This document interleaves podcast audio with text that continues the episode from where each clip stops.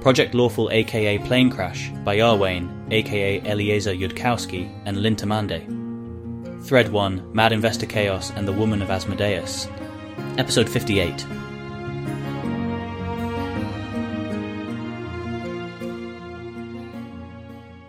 It's not like Golarion is doing incredibly better than Dathilan on the strength of its greater selfishness.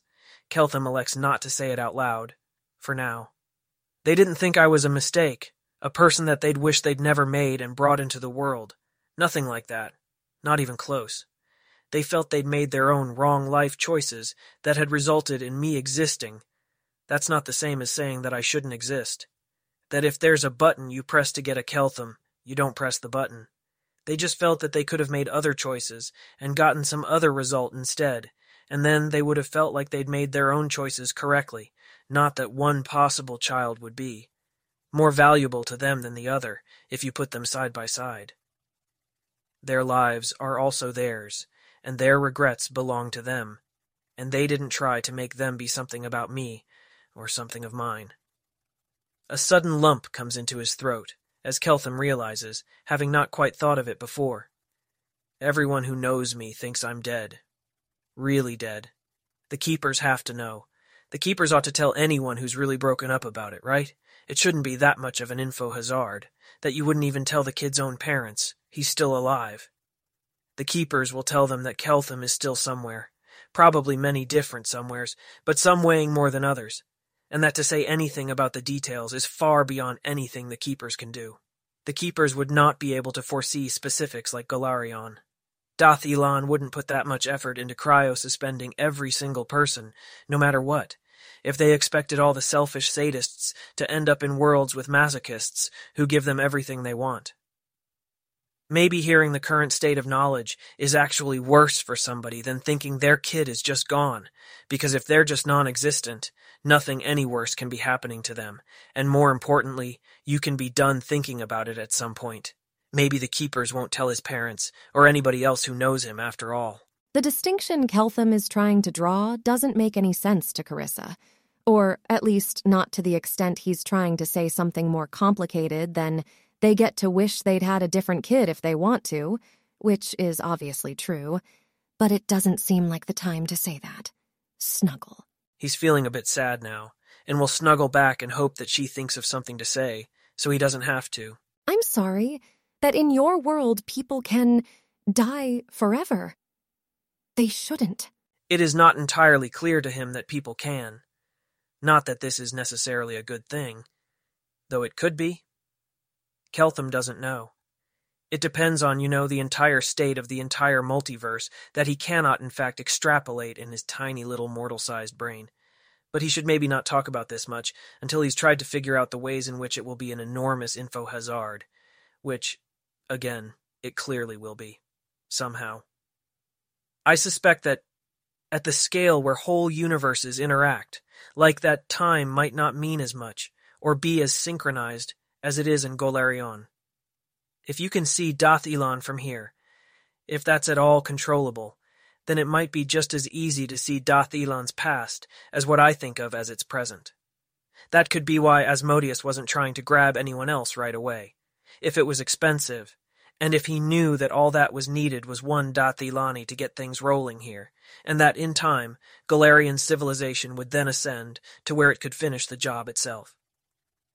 And if you think about it from the perspective of somebody who died, they just need someone, somewhere, who's powerful enough, who can see them and cares, or is willing to trade with something else that cares. Some trades stretch across time. It's a saying in Dath Ilan that usually means something rather different there. Just ordinary time in one world coordinated trades that parents make with children who don't exist yet or haven't matured as economic agents. This makes so much more sense in light of Carissa's realization Keltham thinks there are infinite worlds, but she isn't sure she would have had that revelation if she hadn't been listening to his conversation with Isidra. That makes sense, she says slowly. So, under that theory, you were the single Dathilani it was most important for Golarion to grab. And I was the place in Golarion it was most important to put you. Yeah, that's a problem with the theory. I'm frankly actually not seeing that.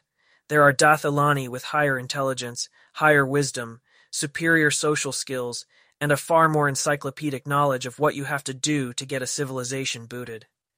I'm also pretty sure that Golarion isn't the most fun for me world I could possibly be in. It's almost as if something wasn't really optimizing all that hard, but that just straight up doesn't make sense at the requisite power level, so a much better bet is that something else was being optimized instead. Or I was cheaper in some unavoidable way than a smarter Dathilani. Or Golarion was more accessible. Or there were only the hundred Dathilani from the air traveling machine to distribute, and not that many more places to put them. I kind of doubt I'm going to get it after thinking about it for an hour, if I didn't get it in the first 30 seconds. Or it has to be an evil Dathilani, because they have to be able to work with Cheliax, because a good Dathilani Cheliax would just cheerfully ignore while deceiving, and they're supposed to do something more complicated than that. And it can't be a genius, because then Cheliax would fail at deceiving them. You could try asking a very smart person, she says, because she kind of wants to get the conversation back on Isidre without indicating that she has any reason to think that conversation was of particular interest. We do have a couple of those, though they tend very busy. It's out of Isidre's depth. She might have the intelligence and wisdom to be a keeper, if there's not more to it than that. Other unmeasured qualities, which there might be. But she's missing background knowledge, and the background knowledge is piled on top of other knowledge, in a very tall pile. That's basically what I told Isidra when she asked me to explain my hidden Kuthite cleric prediction. That the reason I hadn't tried to tell you earlier wasn't that I thought you were too stupid. It's occurring to Keltham that in sufficient extremis, there's an emergency tactic, which is his asking to put on Isidra's headband. Well, Keltham now knows a threshold. If he ever becomes any more good than the amount of goodness required to do that, he'll end up destroying his own self, in a way that will probably be a lot more final than his temporary inconveniencing on the airplane. Or maybe it wouldn't actually be that bad. Not knowing if it will actually be that bad sure could be one way to end up desperately doing something that actually is that bad. Oh, oh, it makes sense that the Crown would have really wanted to understand that, and it makes sense that you couldn't explain it to them. He seems tense. Is that because he found Isidra suspicious, but didn't think of it at the time? She really wants those transcripts. To be clear, that wasn't the only thing Isidra wanted to talk about, saying that now so it doesn't seem later like I was trying to mislead you about that. Politely puzzled Carissa. I assume a very smart person who wanted to meet with you would have lots to say, and you don't have to tell me any of it. You don't want to. Presumably, if she wanted me to hear all of it, she'd have invited me too. Well, hand waving some palace politics that perhaps I shouldn't hand wave. But she could have let you let me stay. Yeah. I hadn't meant to spell it out explicitly, in case you got curious and then I couldn't answer right away, but since you seem to be deducing it anyways, there's a bunch of her stuff that was very much some person with an overpowered intelligence headband reading about less intelligent people with potential relationship issues and her deciding to optimize them and one of the people she wanted to optimize was you. Well, I don't exactly know how I feel about that. On the one hand, it is sort of interesting to have smart people try to think about your life for you. I'm always wishing I was smarter and could do that better. On another, I feel strange about it being someone I haven't met who is reading the project transcripts, presumably in their capacity as a Chelish administrator. On another, there's something romantic about people having meetings with you about optimizing me, makes it less like pretending. On another, you've been here for three days and they've been very stressful and you haven't actually signed up for responsibility for optimizing me. What if you don't want to optimize me?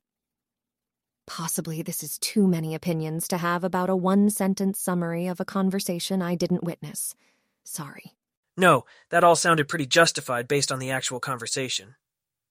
To be fair, I'm probably being uncharitable to Isidri, Right now, she had very serious and altruistic and important reasons for optimizing over us, the way that very smart people do, in stories about very smart people that are based on cautionary life events that happen to actual very smart people.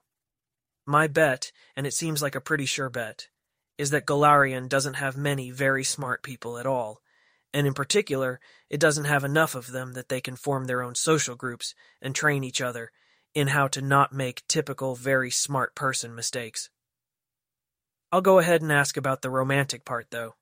Is it having a couple of other people go off and decide what to do with your life among themselves? Not exactly. It's so when I went to the sex shop, there was this sort of pervasive assumption that it was a little like a costume shop. Uh, I don't know how to explain it. That some people like to dress up as the possessions of other people during sex, in the same way as some people like to dress up as dragons during sex, and so they'd sell you the outfit for it. And there's nothing wrong with that. But at the World Wound, people were doing something different, something better suited to me, where you could give terms up front, obviously, but whatever terms you gave, those were real. They weren't a costume, they weren't a game. The whole thing was obviously in an overarching sense governed by the treaty, so no one was risking being maimed or murdered, but you wouldn't say, oh, hmm, I'm bored now. And I was slightly worried that the nobility, being the nobility and sort of aliens at best anyway, had the concept, but only the costume party concept. Yep, that's the problem with the Chelish nobility that they might be assuming by default that their relationship is one of equals with some pretense. Definitely not that everyone who doesn't know exactly what's going on assumes what's going on is that Cheliax gave the alien some welcoming gifts. And if they're asking you, then then they're not working off a costume party concept, even though it's a sort of silly thing for them to have done, and I'm sorry you were inconvenienced. I guess. That is very much the kind of respect that Dath Ilan wants out of its very smart people who are smarter than the other people.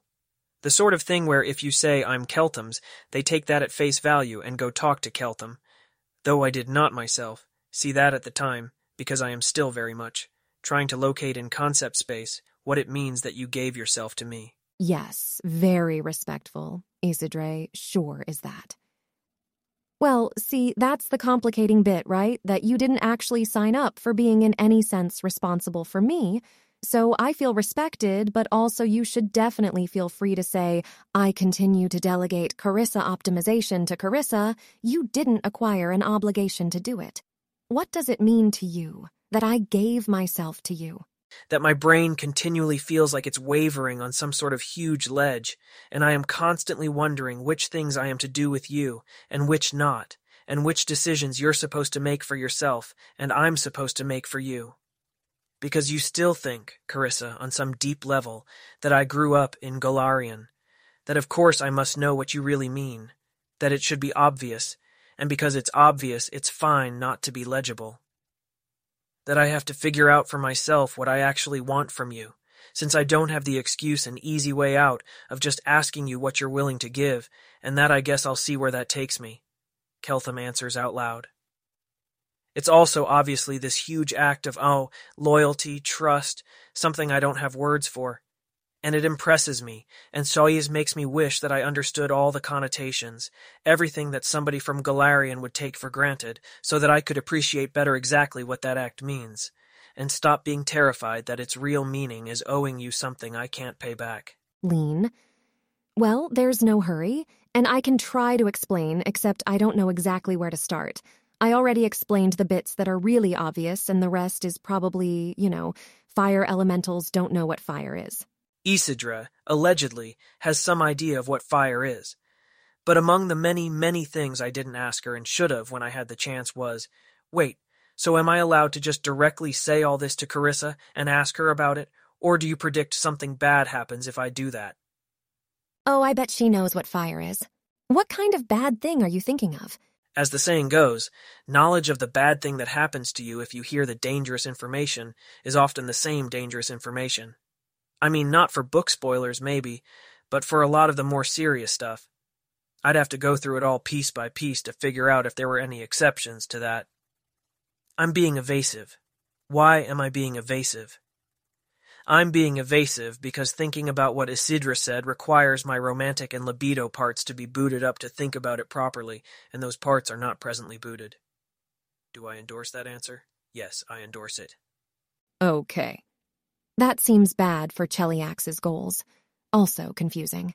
Carissa is pretty sure that when one feels vulnerable and confused, then one is much more inclined to have sex, though that's the kind of thought where, now that she's thought it, she can notice probably isn't a human universal and is probably instead the kind of thing that might divide people by whether they like being hit or not.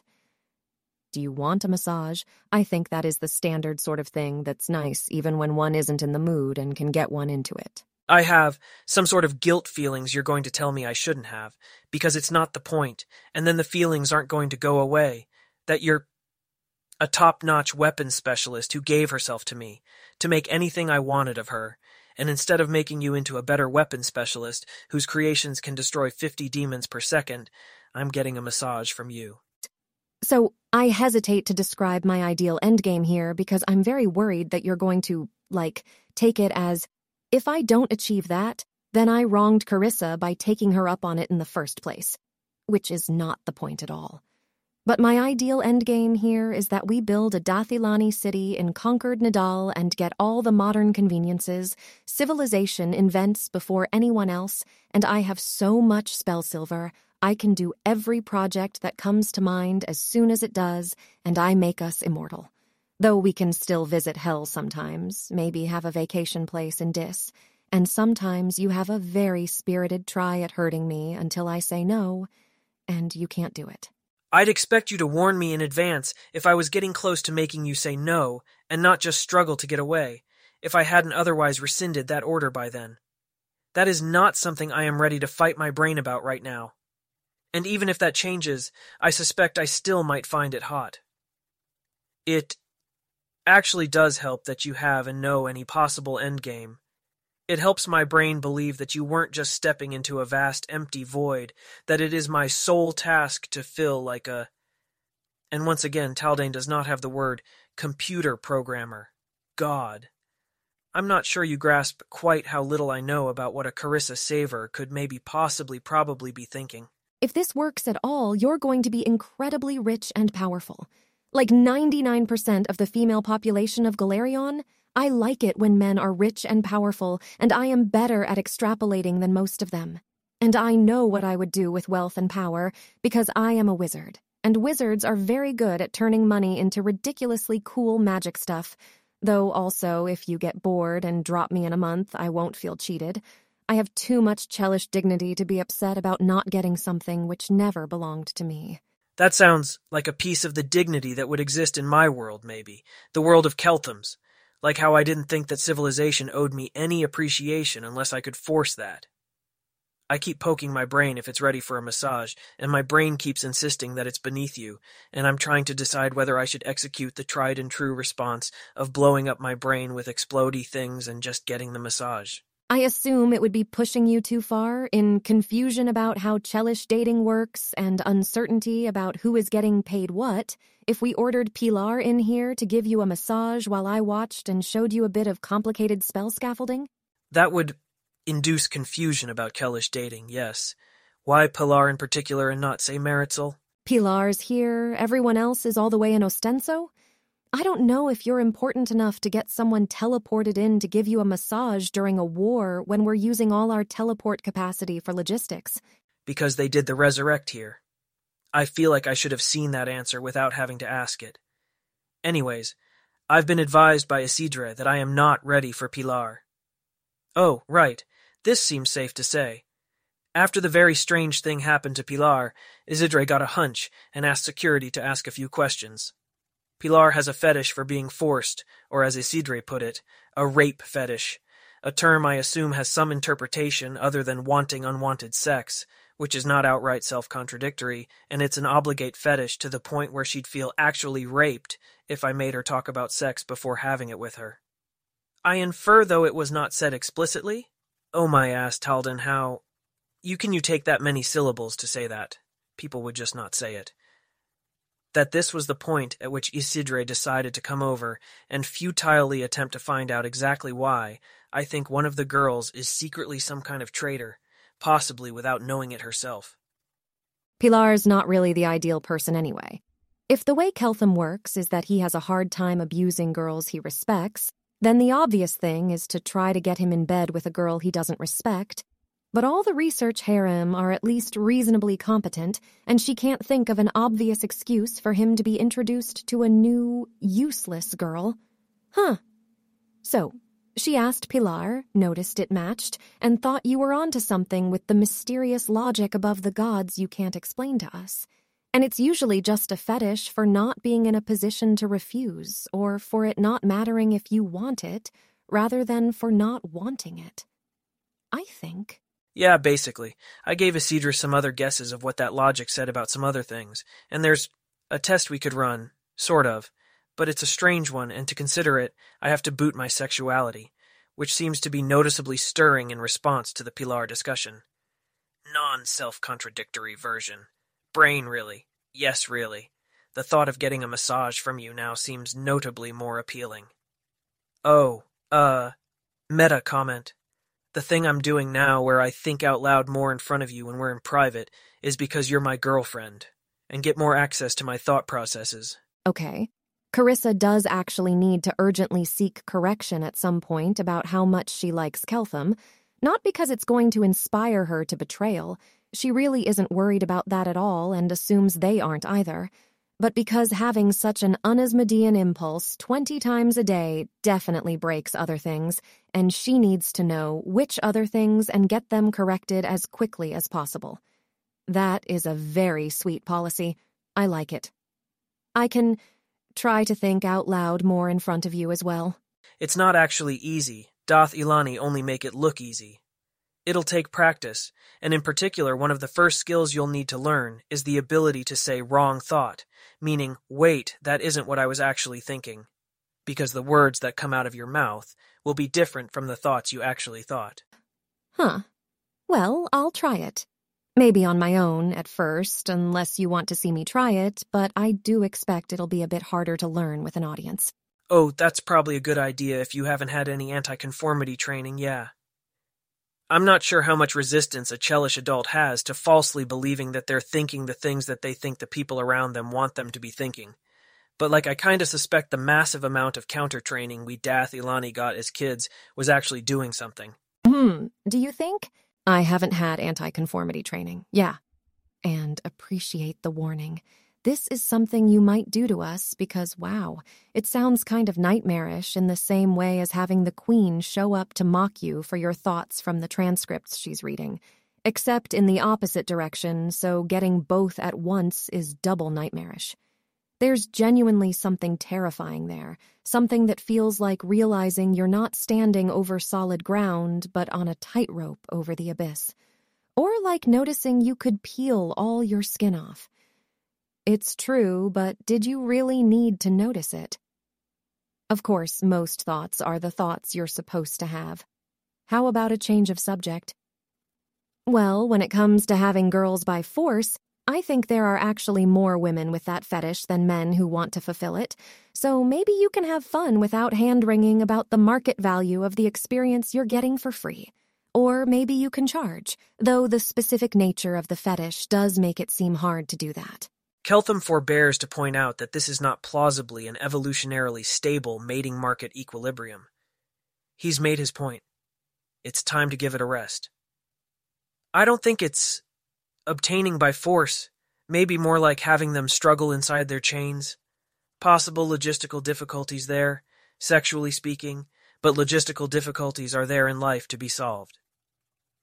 Though I think I should not attempt for a fair while to do that with anyone who is not following an order saying that they cannot verbally argue with me to be let out, which I suspect rules out Pilar outright, even apart from Isidra's warning.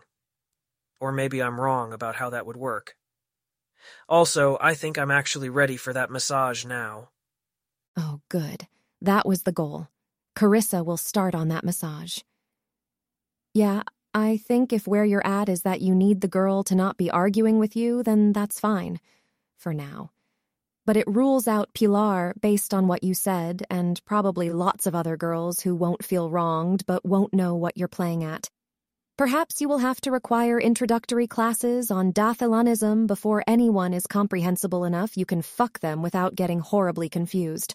Dathilani ends up in alternate universe, trains the most intelligent people around him in Dathilanism, so he has a pool of compatible sex partners? Yeah, I don't think that book would turn into a best selling novel anytime soon. Why not? I'd read it. But really, I think this is the premise of a romance novel marketed to women. Powerful man from another world comes to transform your own, happens to be incredibly sexually unfulfilled and want you in particular. That's a female fantasy. Most authors don't have much imagination and just make him a duke, but it's the same principle. The massage was a good idea. Keltham totally has some muscle tension. She's pretty okay at massage for somebody whose civilization obviously never gave her a single training class on how any of it works, and may not even collectively know. This will probably have a net positive effect.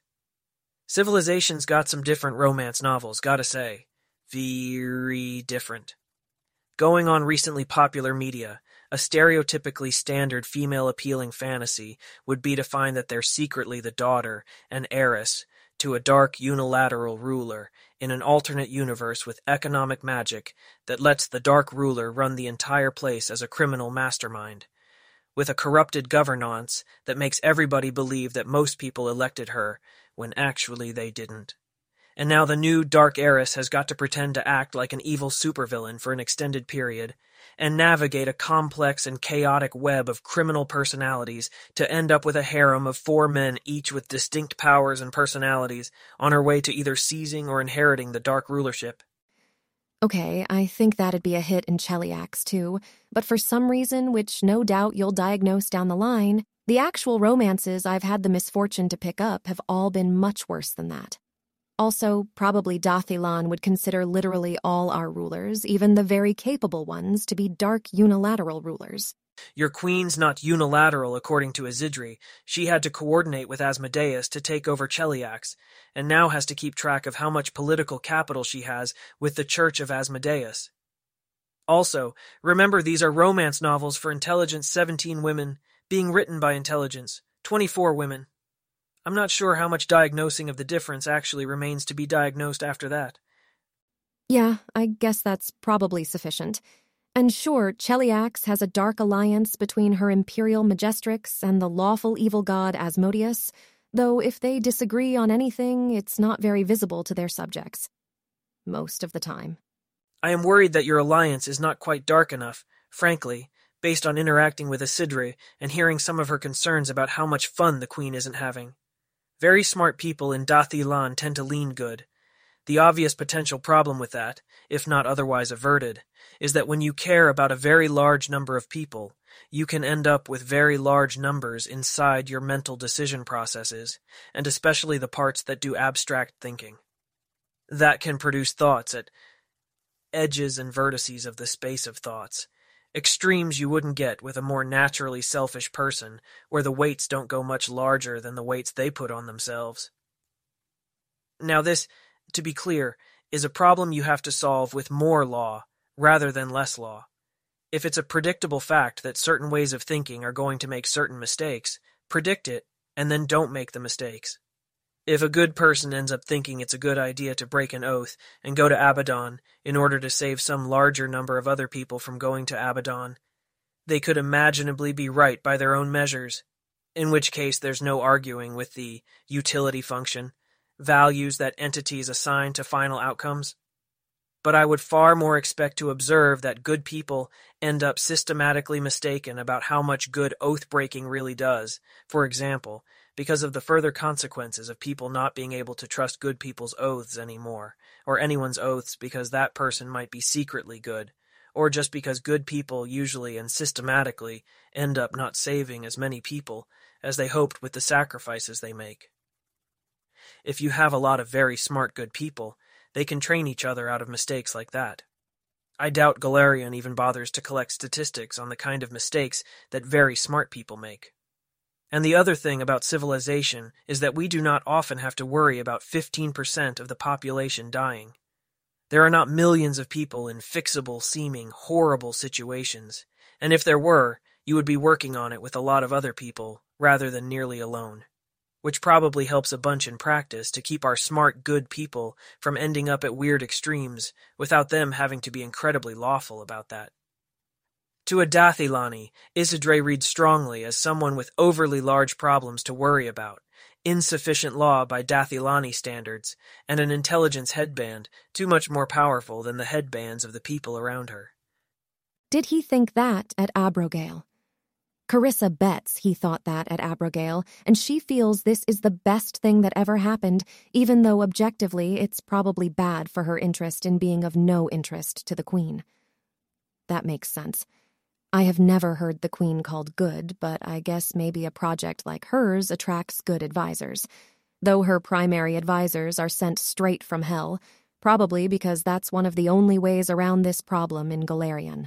Then the Queen's advisors may not know, may have forgotten, how humans actually work in some ways, which is another problem Isidra was trying to optimize over.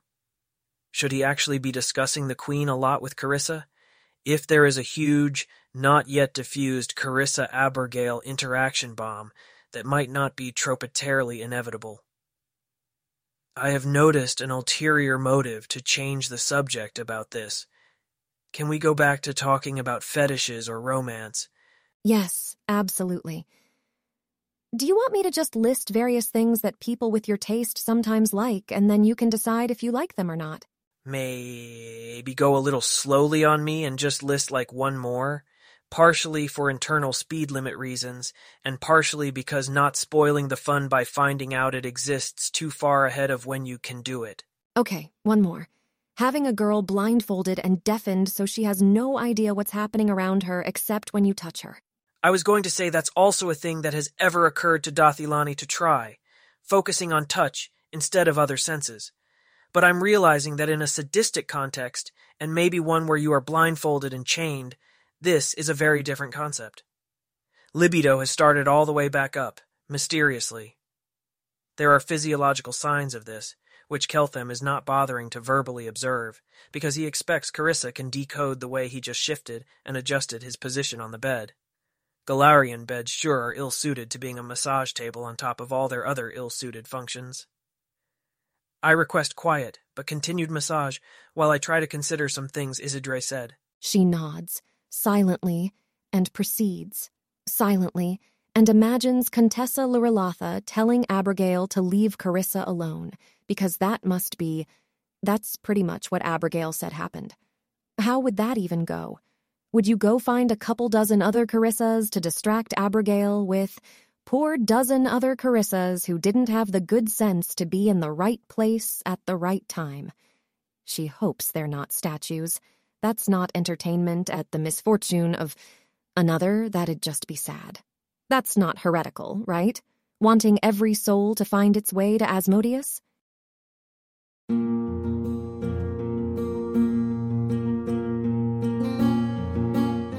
If you wish to support this AI reading and others like it, please visit patreon.com slash askwhocastsai. Any help is appreciated. And thank you to executive producer John Doe 7776059